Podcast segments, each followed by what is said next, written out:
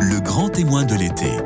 Vous est présenté par Louis Dauphren. Je ne sais pas si les portes du pénitencier, comme le chantait Johnny qui aurait eu 80 ans cette année, un jour vont se refermer, mais de notre côté, en ce centenaire de la parution des articles d'Albert Londres dans Le Petit Parisien, on va tâcher de les ouvrir, de voir à quoi ressemble l'univers carcéral amazonien, le fameux bagne de l'île du diable. Et c'est André Benjemar, Armand Benjemar, qui nous accompagne dans cette histoire, lui qui est spécialiste du bagne, qui est allé 16 fois en Guyane, agrégé d'histoire, mais qui n'a pas enseigné.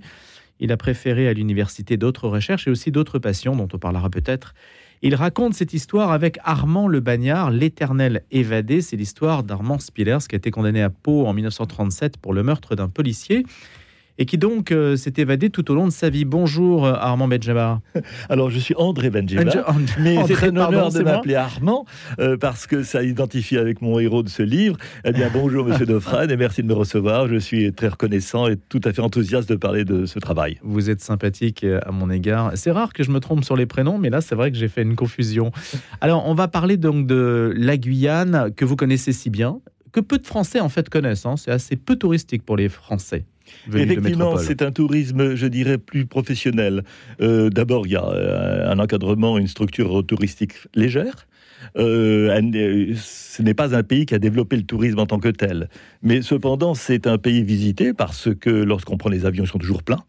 Ils sont pleins de deux catégories de gens à l'aller et au retour. Euh, la catégorie évidemment des grands ingénieurs, des grands serviteurs de l'État, des gendarmes et autres forces de notre pays, forces publiques. Et il y a évidemment euh, euh, les fameuses mules euh, qu'on estime, je dirais, fréquenter euh, les avions aller-retour. Donc il y a beaucoup de monde, mais avec une, je dirais, des catégories très, assez interlopes. Les fameuses mules, Les fameuses mules. c'est-à-dire? Bah, les mules, ce sont des gens qui sont chargés, euh, en quelque sorte, de, de passer la cocaïne. Euh, c'est une chose euh, très importante pour comprendre la Guyane. On ne peut pas la penser en tant que telle, on doit la penser justement en tant qu'élément de structure d'une géopolitique. C'est un territoire qui est aussi grand que le Portugal qui est euh, des frontières considérables avec notamment euh, le Suriname, l'ancienne Guyane hollandaise. Et euh, un rapport du Sénat montre que sur au, Suriname, il y a 80 aéroports clandestins. Et évidemment, ces 80 aéroports clandestins non contrôlés sont ceux qui acheminent la drogue depuis la cordillère colombienne. Aviez-vous entendu parler, c'est une question incidente, qu'il y avait beaucoup de pétrole dans la région, en particulier alors au Guyana, un petit peu plus haut. Alors oui, il y a beaucoup de pétrole. euh, Le plateau des Guyanes est riche en pétrole. Il a fait l'objet de concessions de recherche, mais euh, les concessions qui ont été données, je crois, à Shell et à un autre opérateur, je me souviens plus lequel, n'a pas donné de résultat. Mais on est certain que euh, le plateau des Guyanes a deux ressources absolument considérables la pêche, qui est, d'ailleurs victime d'une pêche clandestine de la part de, nos voisins brésiliens. Et d'autre part, euh, euh, les- le pétrole est là. Il est, il est exploité. C'est une question de chance euh, et, et d'opportunité, je dirais, géologique, qui fait qu'un jour ou l'autre, on trouvera du pétrole sur le plateau des Guyanes.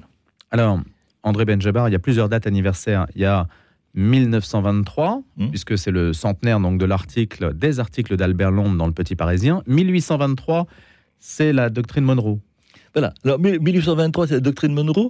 Euh, J'ai photographié ça aux archives, je dirais, de Washington, aux archives nationales euh, dans le Maryland, et ça m'avait frappé parce que ce n'est pas assez mis en exergue.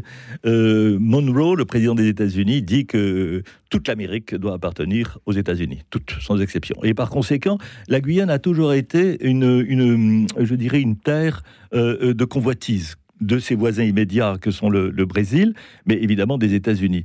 Euh, puisque euh, en, mille- en 1943, euh, si on prend l'échelle de l'histoire, il y a en- un grand discours, de, plutôt un entretien du président Roosevelt avec un journaliste qui s'appelle Spackman, et qui dit de toute façon, les Français n'auront plus jamais de colonies après la guerre. Et donc, la Guyane a toujours été sujette à ambition d'autres puissances qui ont toujours pensé que c'était un territoire intéressant. Mais justement, si les articles d'Albert Londres paraissent à cette période, en cette période donc euh, dans l'entre-deux-guerres, c'est précisément aussi pour faire pression sur l'opinion? Alors, il y a une ambiguïté considérable avec cette affaire. D'abord, euh, Albert Londres, évidemment, dont je ne méconnais pas ni le talent, ni l'intelligence, ni la plume, mais je sais très bien qu'il a été un poète rentré, euh, je, je, le, respecte considérablement, n'empêche que c'est pratiquement un missi dominici, comme on l'aurait dit au, au, temps de Charlemagne. C'est-à-dire qu'il a toutes les accréditations, il a toutes les protections, il a toutes les entrées, il a tous les éléments pour faire un reportage. Ce n'est pas du tout un reportage, en quelque sorte, d'un freelance qui irait observer de manière clandestine la réalité du bagne.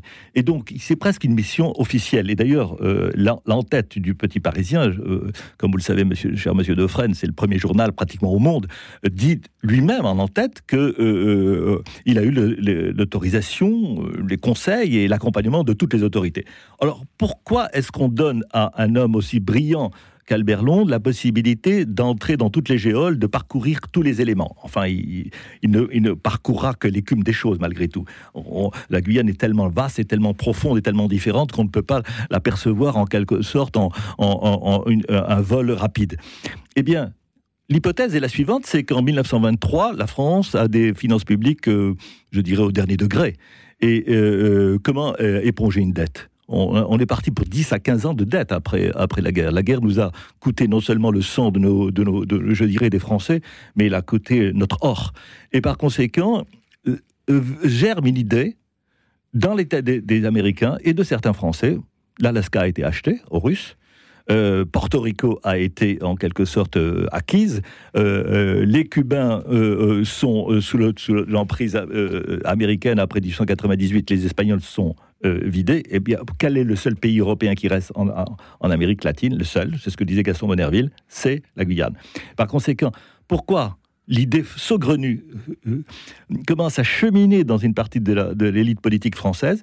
Vendons la Guyane, épongeons nos dettes publiques, et finalement, nous nous débarrasserons de quelque chose qui est plus une source de honte et de confusion qu'une source d'honneur. Et le reportage d'Albert Londres doit contribuer à véhiculer cette impression.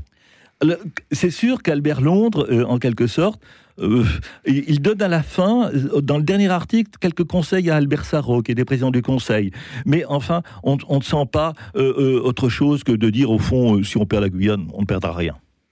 Quand la Guyane avait-elle été acquise par la France, André Benjabar la Guyane a eu un, destin assez compliqué. De fait, euh, les, euh, ça commence, je dirais, il y a des médailles qui montrent qu'en 1638, et Gaston Monerville disait toujours que c'était la première, évidemment, terre acquise euh, par, les, par les Français dans les futures colonies. Mais de fait, on l'a gagné, on l'a perdu selon les guerres avec les Britanniques et aussi avec les, les, les Brésiliens. L'objectif final, ça a été pratiquement en 1815, après le traité euh, de, Vienne, on peut dire que plus personne ne touche la Guyane, euh, la Guyane française. il y a une répartition d'égalité, il y a une Guyane euh, britannique, il y a une Guyane hollandaise, il y a une Guyane française.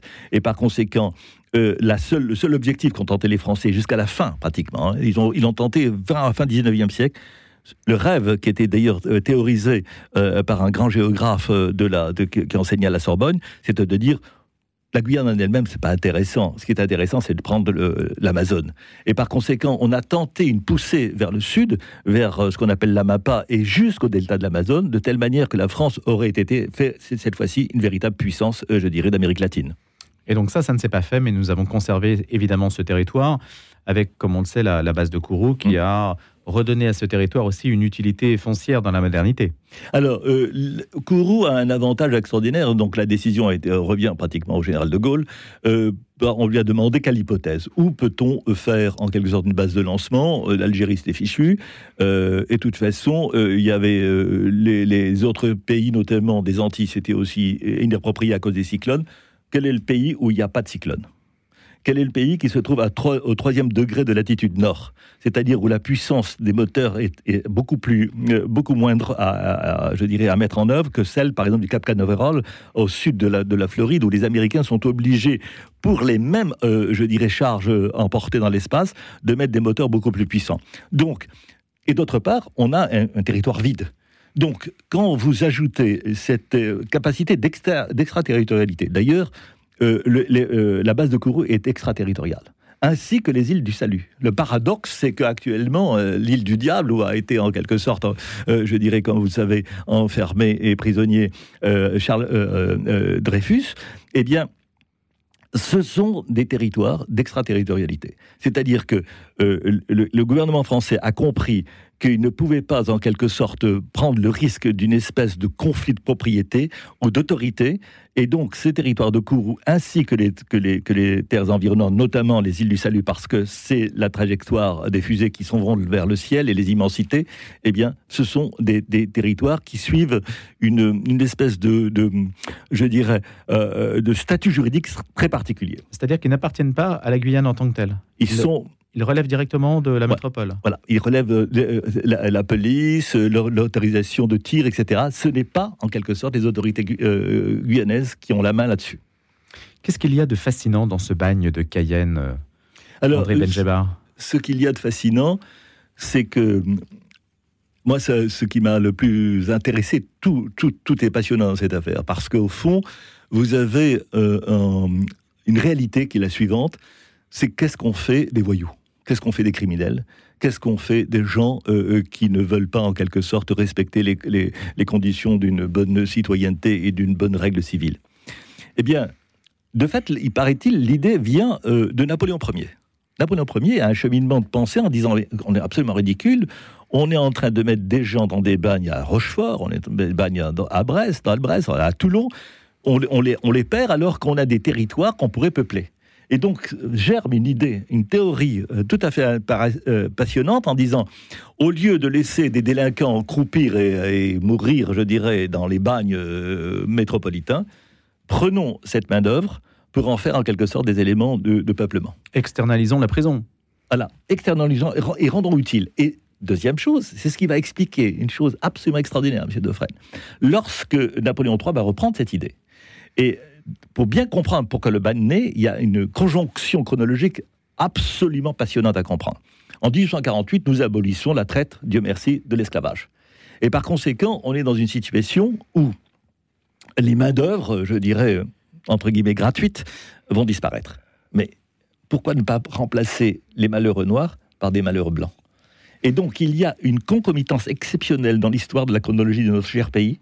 1848, c'est la fin du bagne, 1852, parce qu'il y a plusieurs, grâce des décrets, euh, d'abord, euh, euh, je dirais, illégaux qui ont été pris, et finalement, en 1854, c'est fini. En 1854, on dit, on va remplacer en quelque sorte une main-d'œuvre noire par une main-d'œuvre blanche. Et donc, c'est exactement les mêmes lieux, c'est-à-dire, je dirais, la Nantes, l'armement nantais, les mêmes types de navires, les mêmes les cheminements qui vont remplacer des malheureux par d'autres malheureux. Et donc en 1854, on met en place ce bagne de Guyane. Qui va fermer à quelle période d'ailleurs? Alors il va fermer en trois moments. Parce que justement, euh, je, on ne parle pas beaucoup de Spillers et de mon bouquin, on parle beaucoup du bagne, mais c'est sans doute votre volonté, M. Defresne, c'est que le bagne, en quelque sorte, c'est une complexité juridique absolument extraordinaire où tout le monde fait des confusions considérables quand on part au bagne, on a, il y a trois catégories. Et encore, dans ces catégories, je pourrais faire des sous-catégories. Soit vous êtes un criminel, et donc vous êtes ce qu'on appelle un transporté. Donc vous avez tué père et mère, votre, votre chère épouse ou votre compagne. Alors, Armand Spillers était un criminel ou pas? Alors oui, il est un criminel, il a mais, été condamné il, pour un meurtre. Voilà. Non, il, ne tue pas.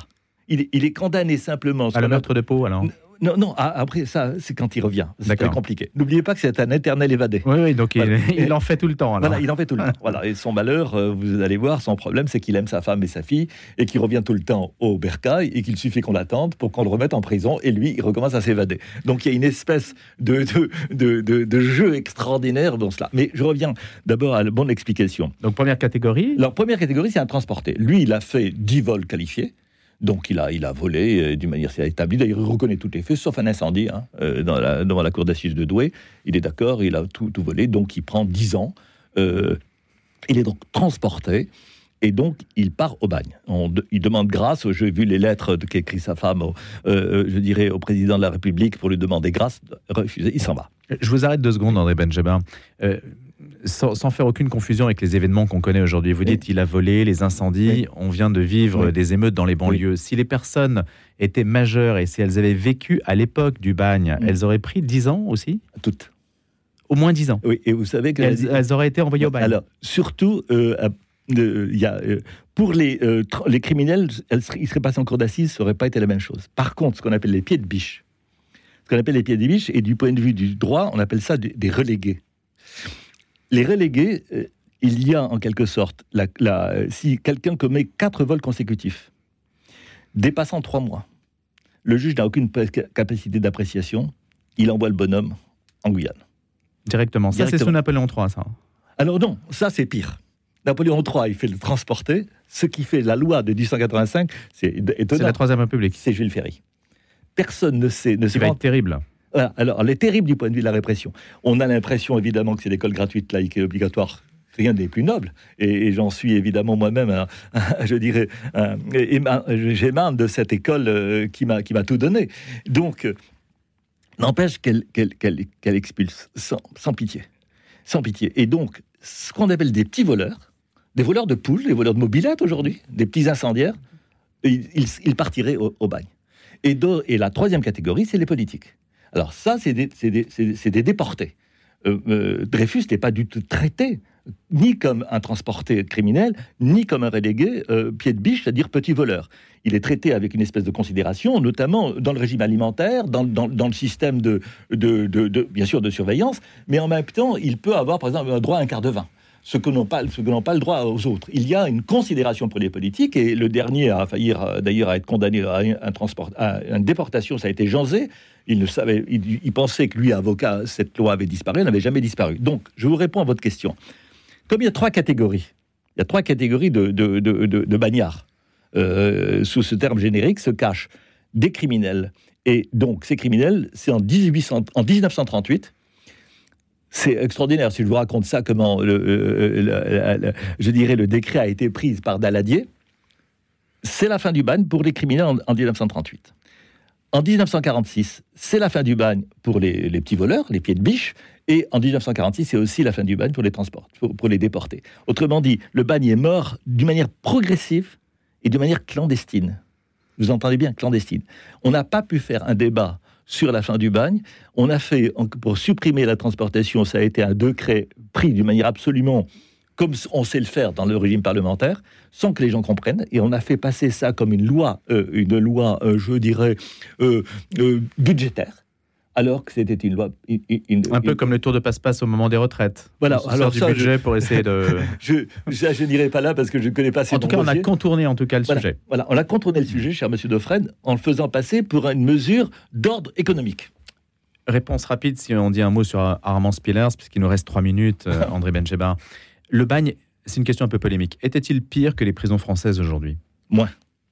Je vais vous dire pourquoi c'est une erreur absolument considérable de penser que le bagne était pire que les prisons. Alors, je n'ai pas, n'aurais pas l'autorité pour dire ça, cher Monsieur Defresne, avec autant d'aplomb, sauf que j'ai lu tellement de témoignages de ceux qui ont été à la fois au bagne et à la fois dans les prisons centrales, et notamment Armand. Armand, il raconte la chose la plus extraordinaire que, j'espère que les gens vont lire ce livre parce que c'est, je suis membre de l'Association française d'histoire de la justice, c'est-à-dire j'ai donné tous les éléments en quelque sorte d'une vie judiciaire, pas simplement d'une vie euh, d'un homme. Eh bien, ce qui se passe dans cette, dans cette réalité, c'est la, la chose suivante.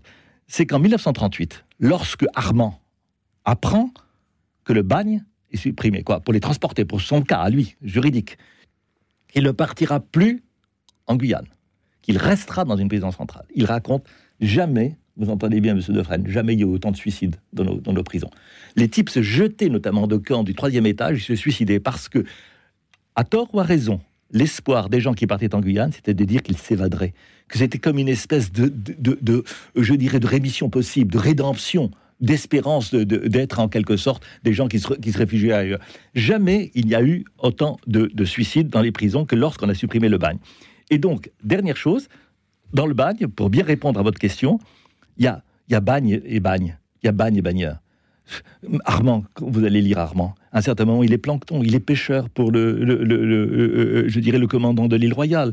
Il est, il, est bien considéré. Il y a des sortes d'aménagements. Il y a des aménagements. Par contre, si vous êtes un violent, si vous êtes un violeur, euh, si vous êtes un tueur, et, d'ailleurs, euh, vous valez bien que le danger au, au bagne, c'est plus les autres bagnards que, en quelque sorte, des matons. Et d'ailleurs, euh, il tue quelqu'un Armand, je raconte le crime de quelqu'un qui voulait le réduire en prostitution, il le tue, et quand il passe devant le tribunal maritime spécial, eh bien, le capitaine lui dit non, vous ne serez pas condamné.